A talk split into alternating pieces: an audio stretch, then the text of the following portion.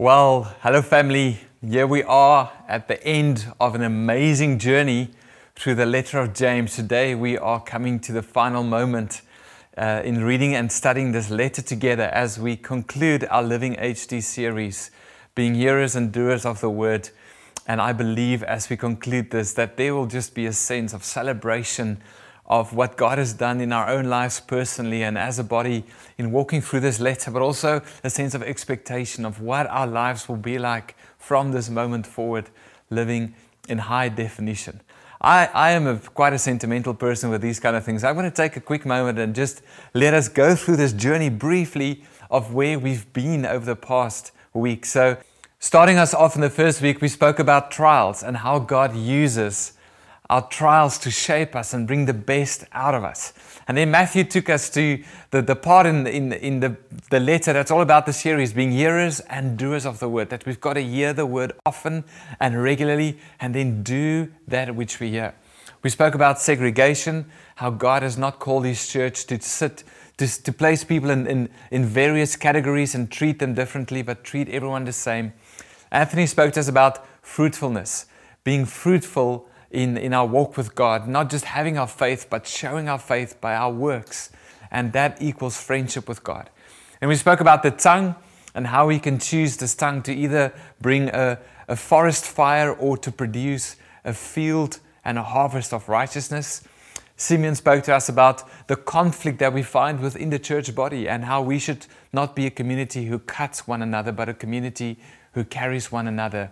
And last week, Saviwe did a great job in speaking to us about how our planning needs to be aligned to God and to His Word. So here we are this morning to conclude this journey in the last few verses of this incredible letter, such a practical letter. And my prayer is as we open up the Word now and, and read through this last few verses that you would hear Holy Spirit speak to you and you would hear the admonishment of Scripture in a way today that you can say, from this point forward, I know that I can live a high definition life, uh, being a hearer and a doer of the word. So let's open up our Bibles to this last part. We're going to read James 5, verse 7 to 19 together, and I'm going to read from the ESV translation. Be patient, therefore, brothers, until the coming of the Lord. See how the farmer waits for the precious fruit of the earth, being patient about it until it receives the early and the late rains. You also be patient. Establish your hearts, for the coming of the Lord is at hand. Do not grumble against one another, brothers, so that you may not be judged. Behold, the judge is standing at the door. As an example of suffering and patience, brothers, take the prophets who spoke in the name of the Lord. Behold, we consider those blessed who remained steadfast. You have heard of the steadfastness of Job and you have seen the purpose of the Lord, how the Lord is compassionate and merciful. But above all, my brothers, do not swear, either by heaven or by earth or by any other oath, but let your yes be yes and your no be no, so that you may not fall under condemnation. Is anyone among you suffering? Let him pray. Is anyone cheerful? Let him sing praise. Is anyone among you sick? Let him call for the elders of the church and let them pray over him, anointing him with oil in the name of the Lord. And the prayer of faith will save the one who is sick, and the Lord will raise him up. And if he has committed sins, he will be forgiven. Therefore, confess, confess your sins to one another and pray for one another that you may be healed. The prayer of a righteous person has great power as it is working. Elijah was a man with a nature like ours, and he prayed fervently that it might not rain, and for three, three years and six months it did not rain on the earth. Then he prayed again, and heaven gave rain, and the earth bore its fruit. My brothers, if anyone among you wanders from the truth and someone brings him back, let him know that whoever brings back a sinner from his wandering will save his soul from death and will cover a multitude of sins. Yes, Lord Jesus, we pray this morning as we come to a final moment in this letter that you would speak so beautifully and boldly to every heart, and that we would be, be able to take that which we learned today and, and apply it in our lives. Holy Spirit, will you come and anoint the preaching of your word? And may today be a celebration of an incredible journey in how you have been leading us. And we trust you for that. In Jesus' name I pray. Amen. Awesome. This morning I'm going to title my message Patient and Prayerful Expectation. Patient and Prayerful Expectation. James is writing these final words in this letter, and I want to take a moment to remind us to whom he's writing. He's writing to the dispersed church from Jerusalem, how they have been dispersed across uh, many places, and he's speaking to them, and, and he does something. He, he tells them, guys, that there is going to be a reunion, there is going to be a regathering. Jesus is on his way back. And he tells them that there's a sense of expectation that we, as the church of God, can live in with Jesus coming back. And within that, we see him speaking about two strong ideas being patient, that word patient comes up so many times, and then being prayerful. And it's as if James was saying, Church, the best way for you to live in this expectation of Jesus coming is to do so with patience and to do so prayerfully. James gives them a vision again of what is still to come. He didn't only want to write to them of that which has been and how they ought to live now, but he places in their hearts and in, in their, their vision that Jesus is on his way back. James 5, verse 8. Strengthen your hands because the Lord's coming is near. And he does such a critical thing in, in that which church leadership is called to, to continuously put vision in the hearts and the minds of the people. And the vision he gives them is not just a vision of a grand church, not just a vision of amazing things to do, but the vision that Jesus Christ is coming back. And within that, he says, Church, it's important to strengthen your hearts to make sure that your heart remains steadfast and truthful and faithful and strong until the day that Jesus Christ returns. And this is how you do it you do it with patience and you do it prayerfully. You see, the church is powerful in her patient waiting for her groom to arrive. There's something about that waiting upon Jesus that proves the power of who we are trusting and who we are following and who we know as the head over the body. And I want to say, every nation Somerset West, for whatever seasons are still ahead of us, let us find our power and our strength in that waiting, like the church that James is writing to, for that glorious day that Jesus is coming. Yes, in this life and in this world, there's so much that He has for us, but let us not neglect to know that when He returns, we will step into the full fullness and the glory of which He has for us. The Christian life has to, at all times, keep this vision in front of us that the Lord is coming, that Jesus is coming back. And James said, Guys, I've said much. There's a lot that I needed to address. There's a lot that I spoke about. There's a lot that I called out in you. And I addressed some sin and some brokenness and some things that you need to work on. But if I want to leave one final thought with you, let it be this that Jesus Christ is coming back. And that is glorious. So patiently wait for it. So this morning I want to look at two things that he encourages us in our patient waiting. And then I want to look at four prayers that he encourages us to pray. First of all, he says, Be patient in all seasons. He uses the analogy of a farmer, a farmer who has faith that when he plants his seed and prepare the ground and, and knowing the seasons, a farmer having faith that all he can do is what he can do and then sit back and be patient for the rain to come and for the seasons to do what the seasons need to do. He uses this analogy to, to tell us as the church today that in whatever season we find ourselves, let's be people of patience. Let us understand that patience is that ability of shifting our own efforts of trying to achieve stuff and making stuff happen back onto Christ Jesus and waiting on Him to do what only He can do. He says, like a farmer who works his field, will you work the field that Christ has entrusted to you? Will you work your fields of relationships? Will you work your field of faithful deeds? Will you work your field of, of restoring those who fall away from faith? And will you work your fields of, of planning your life according to God's purposes and His plans? Because when you do that, you can sit back and patiently wait for Jesus to do His part in the journey. And this really made me think about something that has been really at the, at the front of my life lately is how God has been encouraging me to find Him in the mundane, to find Him in the everyday, ordinary things of life. Sometimes, and it's my nature because I'm, I'm, a, I'm a person that likes to be exuberant and, and excited and, and have things to do. I, I always try and find God in, in the amazing, big, out there things. But, but James is saying, be like a farmer in the season of waiting. Do what you can, work your field, and sit back and let the seasons happen. And sometimes those seasons are hard, sometimes those seasons are long, sometimes they're cold, sometimes they're like scorching heat. But have faith that you are followers of Christ Jesus and you're part of his body, and he's got every season in his hand. And within that, he also addresses the season of suffering.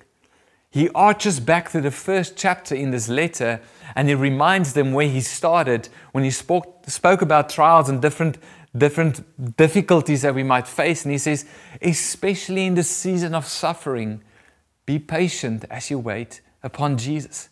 Be patient for his answer today, but more so, be patient knowing that Jesus will return. And when he does return, all will be well. And all our brokenness and our difficulty and the, the hardships of this life will be done and dealt with. And we will be in the place of glory with him forever. And then he does something amazing. He says, I want to remind you of some who has gone before you and who was steadfast and faithful and patient in their suffering. And he says, There are those prophets, those prophets that, that we read and we follow, and who we are a result of today. Who we are today as a community is a result of their work. But look to their lives, how they were patient in times of hardship and suffering. And then he calls out a name that resonates to, to these people. And I know when I say this name, speaks to all of us, and that's the person Job. He says, Let's look at his life he was in probably what one can imagine as the worst season of suffering. But Job 1 verse 10 tells us this. Throughout all this, Job did not sin in what he said. We know the story how the enemy came around to God's throne and said, Hey, I'm going to test this man. Would you allow me to? And God said, Yes. And there were some parameters put in place. And, and then Job's, uh, Job was struck again by the enemy and he lost all his possessions and his children. And then a second time around, the enemy came and, and, and he said to God again, I'm going to test him further because I want to prove to you that, that it's impossible for man to keep worshiping God when the good things of life is taken away. And God says, You may test him. You may not kill him, but you may test him once more. And he was tested with sickness as an individual. But through all of that, Job was patient in his endurance and in holding on to God, and he never sinned. So much so that at the end of the story, even, even his own friends coming and, and sinning against God and in, in, against God and their words and, and trying to lure Job away from that place of being faithful and truthful to God, he forgives them, he prays for his friends. And then it says, and God restored to him double all his possessions. And he lived 140 years and he had sons and daughters and a whole heritage to leave behind. So James said, Church, Think of Job. Think about the worst season of suffering. Within that, be patient in your expectation of Jesus because He is coming back and our life here is temporary, but the eternal life is on its way and it will be good. The second thing He speaks about in our patience, and it seems to be a recurring theme and something that He really wants to stretch to the churches, He says, Be patient with one each other. He says, Do not grumble against your brother. Behold, the judge is standing at the door. He says, Don't bemoan those in the faith, faith community that you're in. Don't bemoan your brothers and sisters. Don't grumble and speak out against and, and harbor thoughts and negative feelings towards them. It's almost like throughout this letter, he makes this quite a, quite a focus point. And it's almost like he just once more wants to tell us. And I think if he could really say what he wanted to say, he would just say, Can you just stop it already? Can you just stop your grumbling? Can you just stop your speaking out against one another? And once more, he says, Guys, I'm in my last few sentences of my letter. So let me just once more remind you to have patience with one another. Just stop your bickering and your groaning and grumbling and moaning and challenge of one another. Ephesians 4, verse 1 to 3 says it so beautifully. Paul writing, I therefore, a prisoner for the Lord, urge you to walk in a manner worthy of the calling to which you have been called, with all humility and gentleness, with patience, bearing with one another in love, eager to maintain the unity of the Spirit in the bond of peace. Let me take a moment to connect what James is saying to what Paul was writing to the church in Ephesus. He says, The way that you walk worthy of the calling that you received from God is not in doing mighty exploits and massive things and, and an incredible, powerful, and exuberant life. The way you do it is by being patient and gentle and humble and bearing with one another in love. And I think this is the same thing that James is trying to, to bring to them. Guys, in this season of waiting for Christ's return, the best thing that you can do is to bear with one, one another in love because Jesus once said to us that they will know that you are my disciples by the way that you love one another.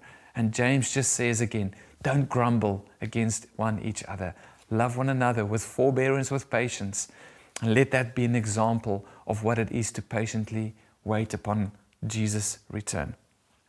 I read an interesting fact that the average gap in a conversation of, of silence before another response is, is happening is only two seconds, which means when someone speaks and there's a moment of silence, the average is two seconds. So quick to respond, so quickly to speak. And in light of that, James also says, let your yes be a yes and your no a no. Don't make promises and, and, and, and, and swear falsely and make oaths to one another that you cannot keep.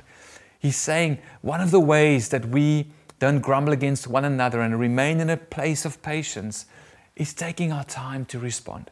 Before you say yes, think about it. Before you say no, think about it. Be patient in your speech. So, the patience uh, expectation that we have is patiently waiting for the return of Jesus, like a farmer in a field, working his field faithfully, knowing the harvest will come. And then we are patiently expectant of Christ's return, coming to fetch all of us, his entire body, and therefore we will be patient with one another. Which brings me to the second part of this message this morning. Let's be prayerful, expectant in what God wants to do in our lives in this season of waiting. James is saying, don't only be patient, but also be prayerful. And then he, he mentions four things. We ought to be prayerful in suffering, in flourishing, in sickness, and in repentance. And let's go through these four things that he mentions. He says, first of all, if you are suffering, pray. Man, I think about this one a lot. Because when I'm suffering, Yes, I do pray, but I also like to do a whole lot of other things. I try to make plans. I try to speak about it. I try to, to get some alliances. I try to, to find some footing in it.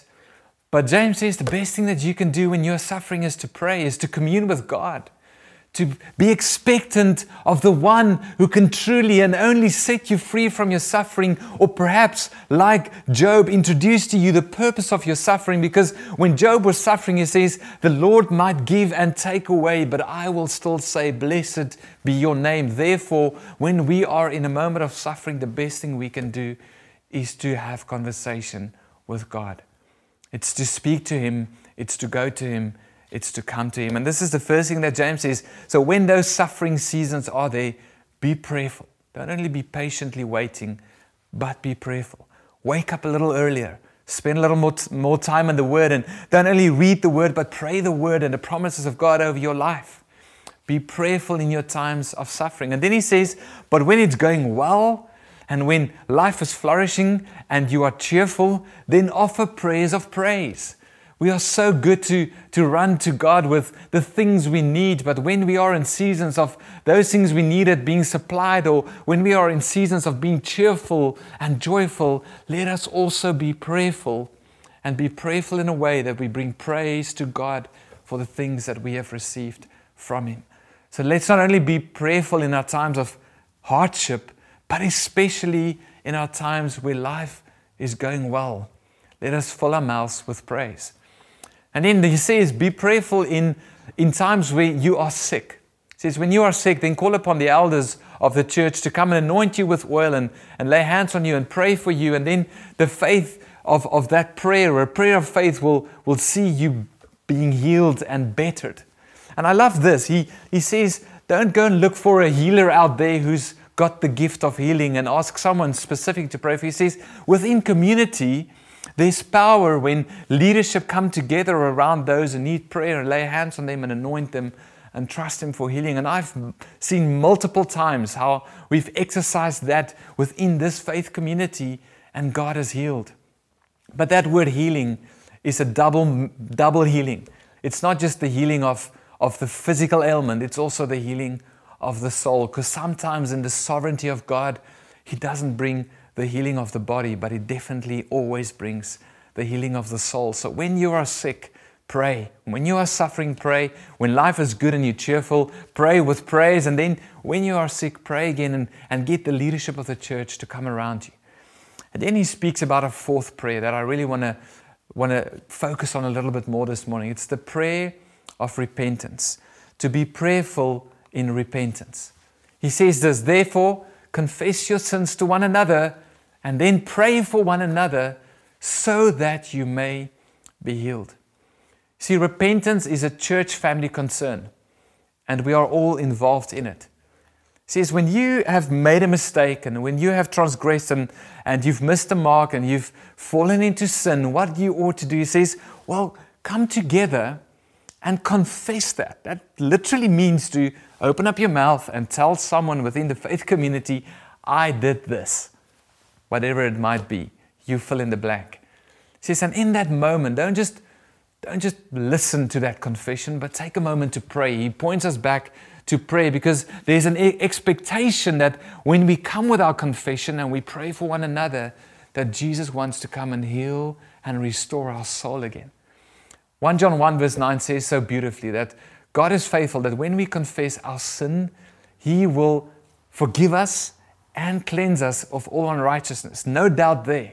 So when you confess your sin to God, yes, there is a forgiveness and there is a cleansing, but James adds a third step in repentance. He adds a third step in this idea of confession. He says, when you confess to God, yes, you are forgiven and you are cleansed of that unrighteousness. But here's another thing if you go and confess to those within the household of faith and they pray over you, then you will be healed. And again, this word healing here means one or two things that there will be physical, bodily healing. And we see through the ministry of Jesus that at times when he healed people, he spoke about their sinful lives that might have led them to that point. Paul speaks about this in, in taking the cup of the Lord and, and communion in an unworthy manner. He said, Because you have done that in an unworthy manner, some of you are sick and some of you have even died. So, yes, there is a, a bit of a connection with sometimes our ailments are because of the lifestyle we live and the things we did. And God can bring healing to that. But let me just clarify here what I'm not saying is that all sickness is because of sin. Some sicknesses, I believe, is, and we see it in Scripture, but not all sickness. Sickness is just part of, of our life. But then he says, when you come with your, with your, your sinfulness and your brokenness and you bring it into the light, and the light is shown and darkness cannot overcome it anymore, then there's a healing and a restoration of your soul. And this is what he is after. He says, Will you live like that? Will you Will you come and, and live openly? Not only have prayers of, of in times of suffering and have, have prayers in times of joy and have prayers in times of sickness, but especially come with your prayers when you're confessing your sins to one another. What could our lives look like if we are so beautifully honest about our brokenness that we get together as often as we can and say, Yo, I've messed up here. I've made a mistake here. Will you please pray for me? And in that moment, we have the promise of healing. And then James goes to a further step in this journey of understanding prayer. He lifts the expectation a little bit more and he speaks about one of the most profound and possibly to this group of people a favorite prophet. He speaks about the prophet Elijah. And he says, The prayer of a righteous person is powerful in its effect. Elijah was a man with a nature like ours, and he prayed fervently that it might not rain. And for three years and six months, it did not rain on the earth. Then he prayed again, and heaven gave rain, and the earth bore its fruit. He says, You know what, church? You know that prophet Elijah, which we all know about, and we've heard the stories of the amazing things he's done? He was completely human, just like you and me. But because of his right standing relationship with God, he knew that he could fervently pray and ask for high definition things to happen in his life. And when he did, he saw these things happen. So, therefore, Church of God, be expectant in your prayers. Come to God with bold prayers. Come to Jesus with prayers of faith. Come to him with prayers that is supernatural and out of bounds because we aren't we aren't limited to our natural man. Just like Elijah was a man with a normal nature like ours he saw God move supernaturally. And I, I really think that that that James was saying to this church the second last verse of what he was trying to leave with them that live a life where you live beyond just the natural and what you see a life in high definition is understanding that if we fervently pray as righteous men and women, we will see God do things beyond what we can ever ask, think, or imagine. And this is really where He leads us and leaves us lastly. And then He ends with a last thought. He says, You know what? Also, patiently and prayerfully lead others to living in high definition. He says, There are those amongst you who have fallen by the way who have neglected truth and who's not walking in the way of truth, will you be patient and prayerful in restoring them? And it brings us to what I believe is the essence of our Christian life again. That every single one of us have been called and commissioned to go into all the world and make disciples of all people. And I really believe that living in high definition is, is locked up in these last few words that we ought to go out and found those brothers and sisters, the lost sheep, the one who has wandered, who has strayed off, and say, Let me take you back to living in the life that Jesus has for you because he has HD high definition in store for you. So, every nation, Somerset West, as we come to a conclusion of this series, let me charge you with this. Be expectant of what Jesus can still do in your life. Be patient when you have to wait for those moments in seasons where it's a little bit harder or takes a little bit longer than what you expected. But not only be patient, be prayerful.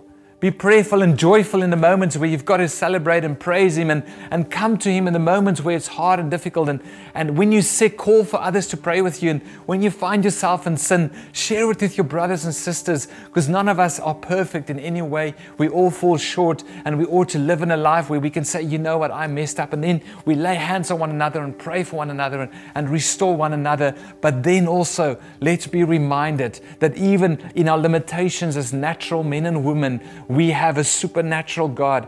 And if we fervently pray according to His purposes, according to His will, we will see the miraculous take place in front of us and we will see life in high definition. And to bring it all together, let us continue to be a disciple making family who reaches out to those who wanders off the truth and bring them back and restore them. And I believe that is the essence of living in high definition.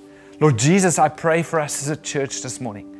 I thank you, Lord, for this incredible journey of learning so much of your heart for us as your body, of learning so much of how you desire for us to relate to one another and relate to the world and relate to your word. And I thank you, Jesus, that you have done a deep and an immensely deep work in us and, and in this community through these past few weeks.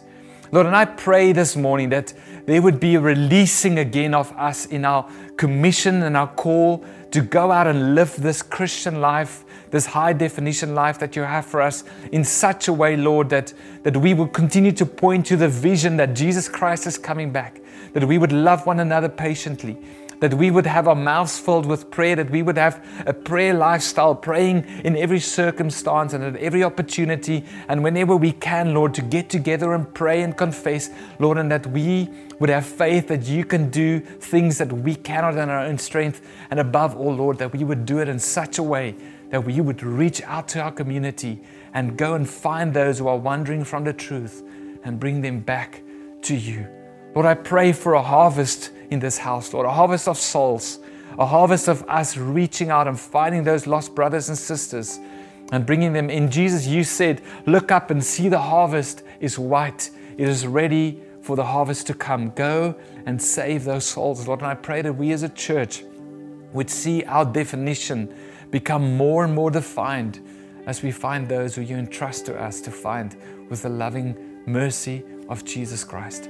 Lord, I pray as we continue into the rest of this year from this moment, that we, you would continue to lead us on, Lord, and that we would be a people that when the world sees us and when our friends sees us and our family sees us, that they would say, wow, they are truly living in high definition of the things of God. And we ask you for that with bold faith and fervently this morning. In Jesus' name, I pray. Amen.